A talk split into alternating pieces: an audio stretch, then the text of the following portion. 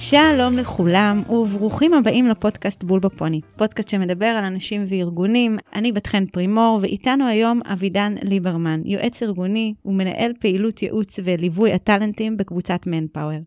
היום בחרנו להתמקד יחד בליווי תהליכי סיום העסקה. שלום אבידן, ברוך הבא. שלום בת חן, שמח להיות פה. גם אני מאוד שמחה שאתה כאן, ואיזה כיף שככה הצלחנו uh, להתכנס ולדבר על נושא סופר uh, בועט. אנחנו שומעים הרבה בזמן האחרון פיטורים במשק, אני מעריכה שעוד נמשיך לשמוע את זה בחודשים הקרובים, ובכלל, בואו בוא רגע נדבר על מה, מה זה הסיפור הזה, איך אנחנו בכלל צריכים להסתכל על מה שקורה היום. אני באופן אישי בוחר לשים את נקודת הייחוס לפני משהו כמו שלוש שנים, בתחילת 2020, אה, עם הופעת הקורונה. בשלוש שנים האחרונות היינו עדים לתופעות מעניינות, כמו עבודה היברידית, ניהול מרחוק, Work-Life Balance בווליום יותר גבוה, New Normal, התפטרות שקטה או התפטרות הגדולה. אבל אחד הדברים העוצמתיים שאנחנו רואים היום זה השינוי האדיר שקורה בענף ההייטק, משהו כמו חצי שנה כבר ממצב של גיוסים המוניים, בתנאים סופר אטרקטיביים, שכר מוגדל, אז בחצי שנה האחרונה, כמו שאמרתי, אנחנו רואים גל של פיטורים בחברות מקומיות, חברות גלובליות, חברות ענק כמו פייסבוק ואמזון וויקס. והרשימה עוד ארוכה, לצערי, כל יום אנחנו שומעים על אה, סטארט-אפים קטנים, גדולים, בינוניים או חברות ענק שמדווחים על סיום העסקה ועל צמצומים. איפה זה פוגש אותנו כמנהלים ומנהלות אה, ואנשי מקצוע, כל הסיפור הזה? שהחלטה על סיום העסקה לכמות גדולה יחסית של עובדים, 10 20 50 מעובדי החברה, זהו שינוי ארגוני משמעותי. אני לא מדבר על סיום העסקה לעובד כזה או אחר לאורך השנה כחלק מתהליך טבעי, אני מדבר על גל פיטורים. גל של קיצוצים, פרישה מרצון, בין אם בארגון, כמו שאמרנו, מקומי, או בארגון אה, גלובלי. אתה יודע, זה נורא מעניין מה שאתה אומר, כי כשאנחנו מדברים על התייעלות כיום, אני מרגישה שזה קצת כמו צו השעה. בהמון סקטורים אה, מחפשים אה, איך להתייעל ולחתוך עלויות. המצדדים בקיצוצים כאסטרטגיה יטענו שזה מגביר אה, פרודוקטיביות, יוצא לי לא מעט לשמוע את זה, אפילו מקצץ בשומן שהצטבר, וככה מאפשר לנו להיות יותר רזים ויעילים. ומצד שני, יהיו כאלה תמיד שיטענו שזה דווקא מביא לירידה בפרודקטיביות, בגלל שהעובדים שנשארים חווים יותר אה, עומס וסטרס ושחיקה, כי כל העבודה אה, בעצם עוברת אליהם. ולכן אני חושבת, אבידן, שרגע לפני שאנחנו צוללים פנימה לאיך וכמה ולמה, חשוב בעיניי כבר עכשיו להגיד בבירור שקיצוצים זאת החלטה. ולמרות שיש רוח גבית ולגיטימציה באוויר כי יש מיתון, אה, וכל המגניבים עכשיו עושים את זה, זה עדיין החלטה עם המון השלכות שצריך לקחת אותה אה, בכובד ראש. זה לא זבנג וגמרנו, להשאיר עודף כוח אדם אה, זה חתיכת סיכון כלכלי, אבל גם לקצץ זה גם סוג של סיכון, כי בסוף יש ירידה במוטיבציה ואובדן של ידע ומומחיות בתוך ארגונים. וזה יכול לפגוע באיכות של המוצר או השירות שאנחנו נותנים בסוף ללקוחות מתוך הארגון. נגעת בכל כך הרבה נקודות חשובות, שגם מראות על הבנה עמוקה בהיבטים הרכים של ארגון, שלא תמיד מנהלים שמים אליהם לב. יחד עם זאת, דעתי האישית היא ששיפור מתמיד זה ערך מוביל, והתייעלות היא תמיד צו השעה. אנחנו תמיד כמנהלים שמובילים יחידות עסקיות, מרכזי רווח, צריכים לבחון את עצמנו בכל מיני היבטים, ולראות איך אנחנו תמיד נמצאים בתהליך של שיפור מתמיד כערך, כאמירה. עכשיו, צריך לזכור, פיטורים, התפטרות, עזיבה, תחלופת עובדים, פרישה, זה תהליך טבעי בארגונים. את זה אנחנו מבינים. בכל ארגון מהסיבות שלו, וכל אדם באופן אישי מהסיבות שלו. אבל מעבר לפיטורים שבשגרה, או לתחלופת עובדים טבעית בארגון, לגל פיטורים יש סיבות מגוונות. גל זה כבר משהו רחב. לי נוח כרגע לחלק אותו לשניים. אחד, תהליך של שינוי ארגוני, שמוביל למסה של פיטורים, אבל הוא מתבצע מבחירה או להפך, תהליך כזה שמוגדר לנו, נקרא לזה מלמעלה. אז אם אנחנו מדברים על מבחירה, לצורך העניין כולנו מבינים שאנחנו חיים בסביבה סופר תחרותית, ועלינו להתאים את עצמנו כל הזמן לשינויים ולאתגרים. לכן מנהלים בכירים חייבים להוביל כל הזמן תהליכי התייעלות, אמרנו את זה, לנתח, לחזות, למפות את המגמות, אל מולם את המענה הארגוני. אחת ההחלטות יכולה להיות סגירה מוחלטת של פעילות נקודתית, או צמצום רוחבי קטן לצורך העניין של 10, 20 או יותר אחוזים מכלל הפעילות. מה שמאפיין את התהליכים האלו, שהם מתקיימים בצורה פנים-ארגונית, בלי לחץ חיצוני כזה או אחר, עובדה שהיא מאפשרת להנהלת הארגון לנהל את התהליך הזה בצורה מבוקרת, יחסית עם מעט השפעות חיצוניות. יש לא מעט חברות היום שמובילות תהליך התייעלות, ולאו דווקא כי הן צריכות, אלא כי הן יכולות. הן מנצלות אה, הזדמנות של המצב בשוק, של הלך הרוח, כולם מפטרים, ויש לי הזדמנות כמעסיק לשפר תנאים, לשפר עמדות מול עובדים שאולי גייסתי בזמן שהכוח היה אצל המועמדים, או בתקופה שבה חשבנו שיהיה יותר הכנסות או יותר פרויקטים, וכרגע אנחנו מבינים שתמונת המצב השתנתה, ואני כמעסיק מקבל החלטה אקטיבית, מושכלת, להוביל מהלך כזה. לעומת זאת, האופציה השנייה, היא שיש גל פיטורים בכפייה. תהליך כזה מכיל בתוכו יותר לחץ לביצוע המהלך, לצורך העניין חברה שמפסידה באופן מובהק כסף בכל יום, או יש לחץ מצד המשקיעים או הדירקטוריון או הבעלים החדש לחתוך בבשר החי, ויש יעדים מאוד נוקשים ולוחות זמנים מאוד ברורים. אגב, בחברות הללו, במידה ויש ועד עובדים, אז בכלל הסיפור הזה הופך להיות יותר מורכב.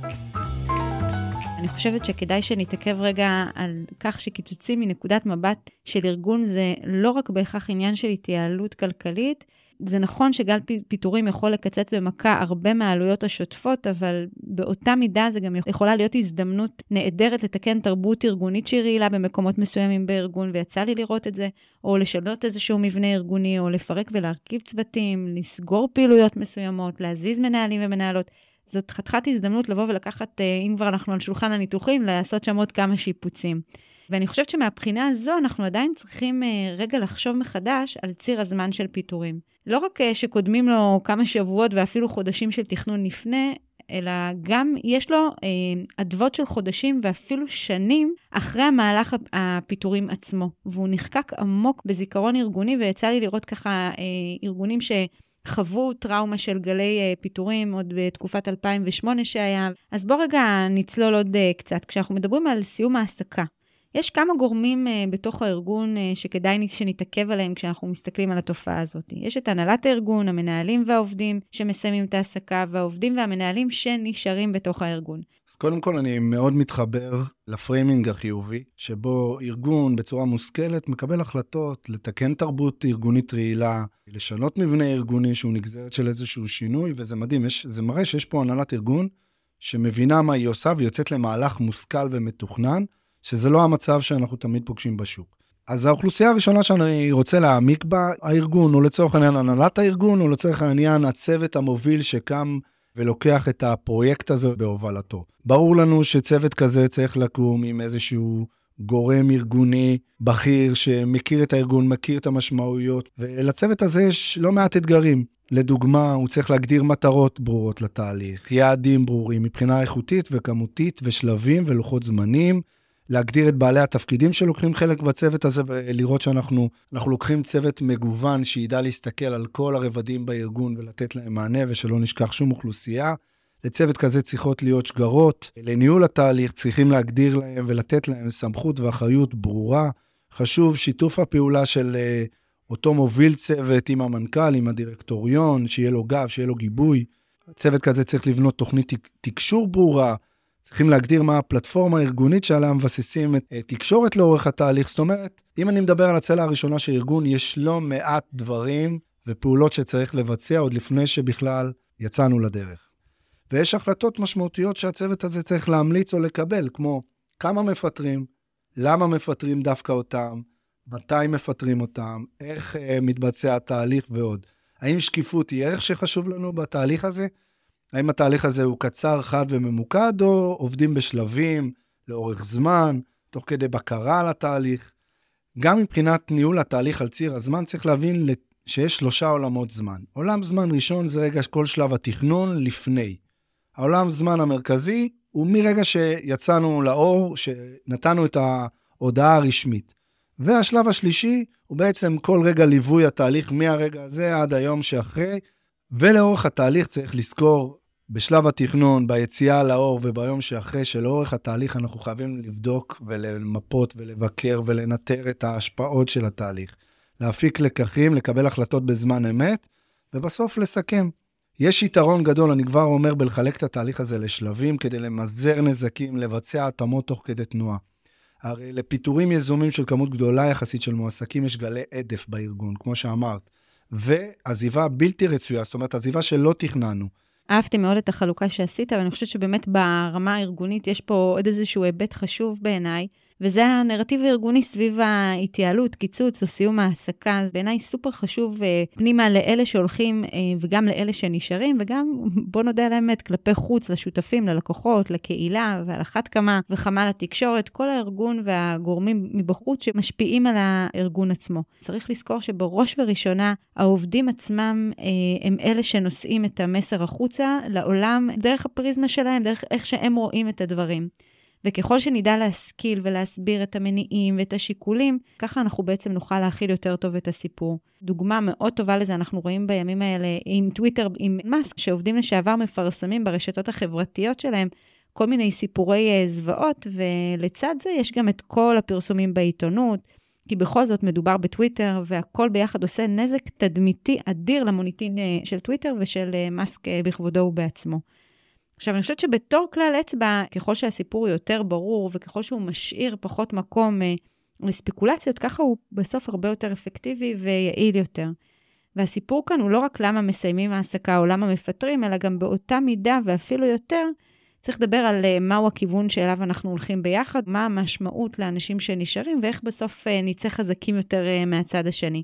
לא מספיק לתקשר את זה גם פעם אחת וזהו, כל הזמן בכל הערוצים כמה שיותר מידע.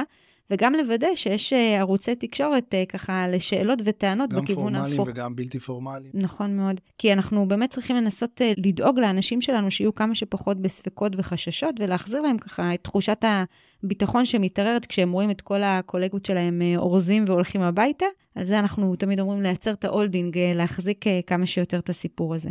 אז בואו, דיברנו על הארגון, בואו רגע נדבר על העובד שאנחנו נפרדים ממנו, שסיים את ההעסקה שלו בחברה. אני באופן אישי, ביום-יום שלי, מלווה המון ארגונים והמון עובדים מארגונים שונים. למה אני מציין את זה? כי כל עובד כזה הוא עולם ומלואו, והאחריות שלנו היא לתפור לו חליפה אישית. צריך להבין, ברוב המקרים אירוע כזה עבור העובד הוא דרמטי, בכל אספקט של החיים.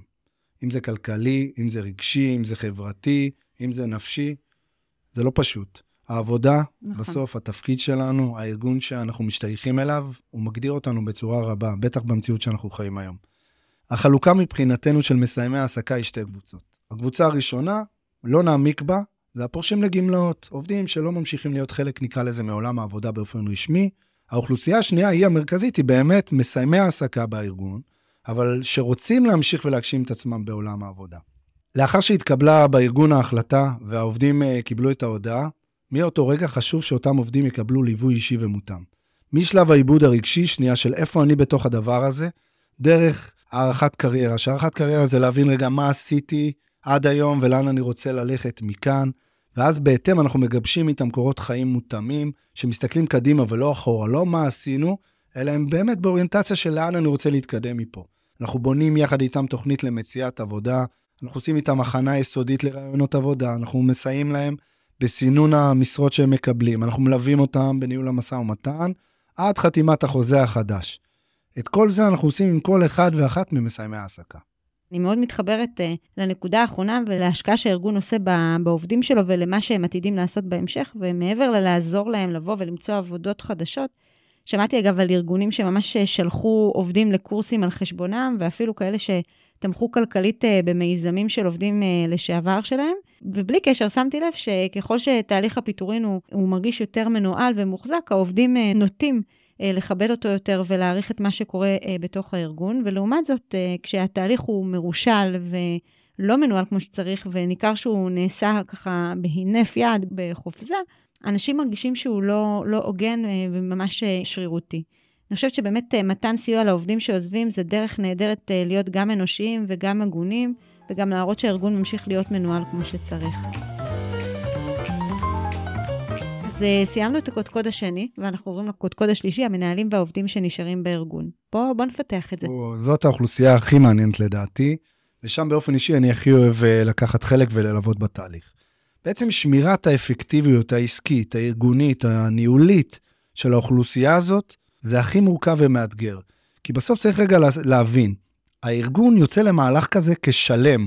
הוא חייב לעשות תכנון כמו שצריך, ביצוע כמו שצריך, לראות את האוכלוסייה שמסיימת ולראות לא פחות את האוכלוסייה שנשארת בארגון. אז אם אני עושה שנייה איזושהי הפרדה בין העובדים שנשארים בארגון והמנהלים שנשארים בארגון, אז אני רוצה להתמקד שנייה במנהלים. וגם פה יש שתי אפשרויות. אם בוצע תהליך סדור ומקצועי, או שלא בוצע תהליך סדור ומקצועי.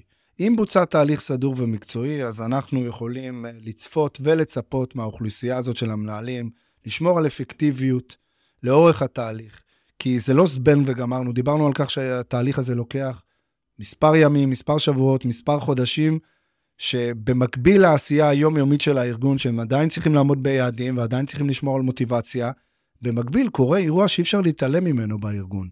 ולצפות מהמנהלים לשמור על אפקטיביות כזאת, שברקע קורים דברים שהם בעצמם לא יודעים שנייה איפה הם נמצאים בתוך התהליך הזה, אז זה מאוד מורכב. לכן חשוב לרתום אותם למטרות של התהליך ולחשיבות שלו, להסביר להם את הרציונל לגבי מי פוטר ומי נשאר, לאפשר להם לקחת חלק בבחירת הצוות שאיתם הם ימשיכו לעבוד ביום שאחרי, להשאיר להם מרחב תמרון ושותפות מסוימת בקבלת ההחלטות, להשאיר להם ציר תקשורת פתוח גם להם מול ההנהלה וגם לאנשים שבסוף הם צריכים לעמוד מולם ולתקשר להם. אז ורק אז אנחנו יכולים לצפות מהם לשותפות בתהליך. וגם אז, לדגום את אותם מנהלים, כי אנחנו מדברים גם על אוכלוסייה שעוברת תהליך משמעותי בפני עצמה, ולראות שהם עדיין איתנו לכל אורך השלבים. המקרה השני, שאם לא בוצע תהליך סדור ומקצועי, אז לדעתי, ואפשר לראות את זה חזק מאוד בטוויטר, ואילון מאסק, שדיברנו עליו לא מעט, לא יודע אם אפשר לצפות מה... מאוכלוסיית המנהלים שנשארה בארגון לשמור על אפקטיביות ניהולית לאורך התהליך. הרי איך אנחנו מצפים מהם להסתכל במראה ולהסביר קודם כל לעצמם למה אני נשארתי בארגון, ואחרי זה לעובדים שלהם לעמוד מולם ולהסביר להם למה הם נשארו בארגון. זאת אומרת, אם אין רציונל ברור, מאוד קשה לצפות מאותם מנהלים לשמור על אפקטיביות ניהולית, ובטח על לויאליות.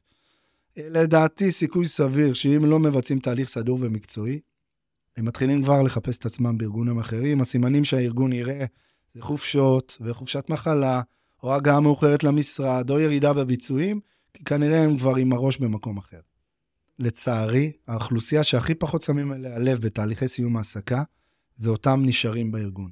ודווקא הם אלו שאמורים לשמור על ההמשכיות והאפקטיביות הארגונית העסקית. מה שעוד מעניין, זה שהארגון מעביר מסר לאלו שנשארים, באיך שהוא נפרד ממי שמסיים, כך שיש קשר ישיר בין העוזבים לנשארים כשלם. תמיד להסתכל על התהליך הזה כשלם. זאת כל כך, כל כך אמירה נכונה, אבידן, ואני חושבת שבאמת איך שאנחנו מתנהגים למי שעוזב, וככה אנחנו מתנהגים גם למי שיישאר בסוף. ואני רוצה להתעכב רגע על הנקודה האחרונה שקצת אה, נגענו בה גם בהתחלה, שבסוף המטרה של אה, סיום העסקה או פיטורים היא בגדול להתייעל. אבל יש סיכוי בהחלט לא מבוטל שהארגון יחווה גם ירידה בתפוקות uh, לאחר תהליך כזה, וגם יש אפילו סיכוי נוסף שיהיה גל על אה, גל עזיבות אה, נוסף ביוזמת העובדים, שככה הם יגידו, לא בא יותר להשתתף אה, בתוך החוג הזה, ככה שארגון שיודע איך הוא נכנס לתוך תהליך כזה, הוא אף פעם לא בהכרח יודע איך הוא יוצא ממנו. חד משמעית. אז, אה, אז למרות שהפוקוס אה, בתהליך אה, של סיום העסקה, אה, או פיטורין הוא באופן טבעי על מי שעוזב, אבל בסוף ההצלחה אה, של תהליך ברמת ארגון דווקא קשורה אה, באלה שנשארים. אני חושבת שחשוב לוודא שמגדירים מראש אה, מה קורה לתחומי האחריות של אלה שעוזבים ולאן או למי המשימות עוברות ומה היעדים המעודכנים בעקבות שינוי המארג בתוך הארגון. ולפעמים זה גם אומר לעשות התאמות אפילו, ויצא לי לשמוע על חברים שככה היו, נשארו בארגונים לאחרי גל, גל עזיבה של הטבות או תנאי שכר גם. או ליזום אפילו הכשרות נוספות לעובדים מסוימים, כי אין מה לעשות, צריך לעדכן גרסה של ארגון. upskilling, upskilling. לגמרי, וחשוב גם לוודא שאנשים שנשארו, הם לא מרגישים שעכשיו הם חייבים לעבוד יותר, או באיזושהי חוויית אה, אה, פיצוי, או שמצפים מהם לעשות משהו שהם לא בהכרח אה, בקיאים בו בשביל לשמור על מקום העבודה שלהם, כי זה מכניס אותם לסטרס אה, אחר לגמרי, ומאוד מאוד מהר אה, יכול להביא אותם גם לשחיקה. אגב, תקשורת. נכון. תקשורת, תקשורת, תקשורת, שיח, שיח, העברת מסרים, כל הזמן. לגמרי. אם אני בארגון מחר בבוקר ואני מבינה שהולך להיות לי איזשהו תהליך של סיום העסקה, תן לי כמה פרקטיקות למחר בבוקר שאני אוכל להתחיל לצאת לדרך. אז קודם כל ברמת ההנהלה. תקימו צוות יהודי מגוון עם מנהל בכיר ומוערך בארגון. תעניקו לו אחריות וסמכות. מדובר בתהליך ניהול שינוי לכל דבר. זה פרויקט משמעותי שמתקיים במקביל לעשייה ארגונית. צריך להשקיע בו, זה לא על הדרך. ברמת מסיימי העסקה, ייפרדו מהם בצורה מכבדת. בואו נשמור על מקסימום אנושיות בתהליך שהוא גם ככה מורכב. טיפ קטן, תשאירו דלת פתוחה. אני מבטיח שאם תסיימו בטוב, מי יודע מה יוליד יום, אולי תרצו אותם כיועצים, או שיחזרו בעתיד הקרוב, מסיבה כזאת או אחרת. ברמת המנהלים הנשארים, תשקיעו בהם משאבים, אל תשכחו אותם, אל תיקחו אותם כמובן מאליו, הם עתיד הארגון. נהדר. אז לפני שנארוז, חשוב לי לתת uh, זווית קצת אחרת uh, על גל הפיטורים, וזה הנטייה המובהקת של uh, אירועים כאלה להשפיע יותר על נשים ומיעוטים, ואני גם אסביר למה. Uh, דווקא בשם ההוגנות, ארגונים מגדירים uh, קריטריונים כדי לקבוע מי יעזוב, אבל uh, בהרבה מקרים, כשאנחנו מסתכלים על זה פרקטית, מה שקורה זה שהקריטריונים לוקחים בחשבון דברים כמו ותק וחשיבות התפקיד לארגון. ואם ניקח לדוגמה חברה טכנולוגית שמחר אה, מתחילה לעשות אה, גל של פיטורים, אז היא קודם כל תפטר את הרווחה ואת השיווק. יחידות ש... ארגוניות שהן בדרך כלל מהוות תקורות ולאו דווקא מייצרות כסף באופן ישיר. בדיוק, לפני שהיא תפטר למשל מהנדסים ואנשי מכירות. ואין מה לעשות, אלה החיים כרגע, יש יותר ייצוג לגברים בפונקציות שמייצרות uh, ערך, ולנשים uh, ומיעוטים בפונקציות יותר תומכות, uh, מה שתיארת פה בתקורות. והפתרון, uh, לפחות החלקי, הוא די פשוט, לעשות קיצוצים רוחביים uh, לפי ביצועים ולא לפי חשיבות התפקיד או הוותק. אז uh, שלוש תובנות אחרונות, ככה, אבידן, uh, לח... שחשוב לך שהמאזינים והמאזינות שלנו יצאו מהשיחה שלנו. אז באמת, אחד, למקום שאליו אני הולך הלכו רבים כבר לפניי. לא צריך להמציא את הגלגל. סיום העסקה בארגונים זה מקצוע, ויש המון ידע וניסיון שנצבר בתחום, הוא קיים, תעשו הכל להשיג אותו. פשוט ללמוד אותו, ממש ככה. שתיים, מבחינתי באמת חשוב לתת מענה יסודי, מקצועי ומתמשך לכל אחת מהרמות. רמת הארגון, רמת הנשארים ורמת העוזבים. השקעה רק בהנהלה או רק במסיימים תיתן מענה חלקי, תשפיע דרמטית על הצלחת התהליך. אוקיי? וכמובן באותו הקשר, אז באמת להגדיר מה ייחשב תהליך מוצלח. שלוש, מעבר להצלחת הארגון ושמירה על אפקטיביות עסקית של המנהלים הנשארים, בסוף בקצה יש כאן אנשים. אנחנו חיים במציאות של אחריות חברתית, של ערבות הדדית. בואו נדאג לאנשים שלנו, למי שעד אתמול היה חלק מהארגון שלנו, בואו נסיים איתו יפה, בואו נהיה טובים. מהשיחה שלנו אני לוקחת גם אה, שלושה דברים, שקיפות, הוגנות ומנהיגות. זה הדברים החשובים ביותר. חד משמעית. אז תודה, אבידן, ואני רוצה לכם. להגיד לך שממש למדתי, וגם להגיד תודה למאזינים והמאזינות שלנו. אתם מוזמנים לעקוב אה, בכל אה, האפליקציות אה, בבול בפוני, וגם לדרג אותנו לכבוד סוף השנה אם אתם מספיק מרוצים. תודה רבה, ביי ביי. ביי.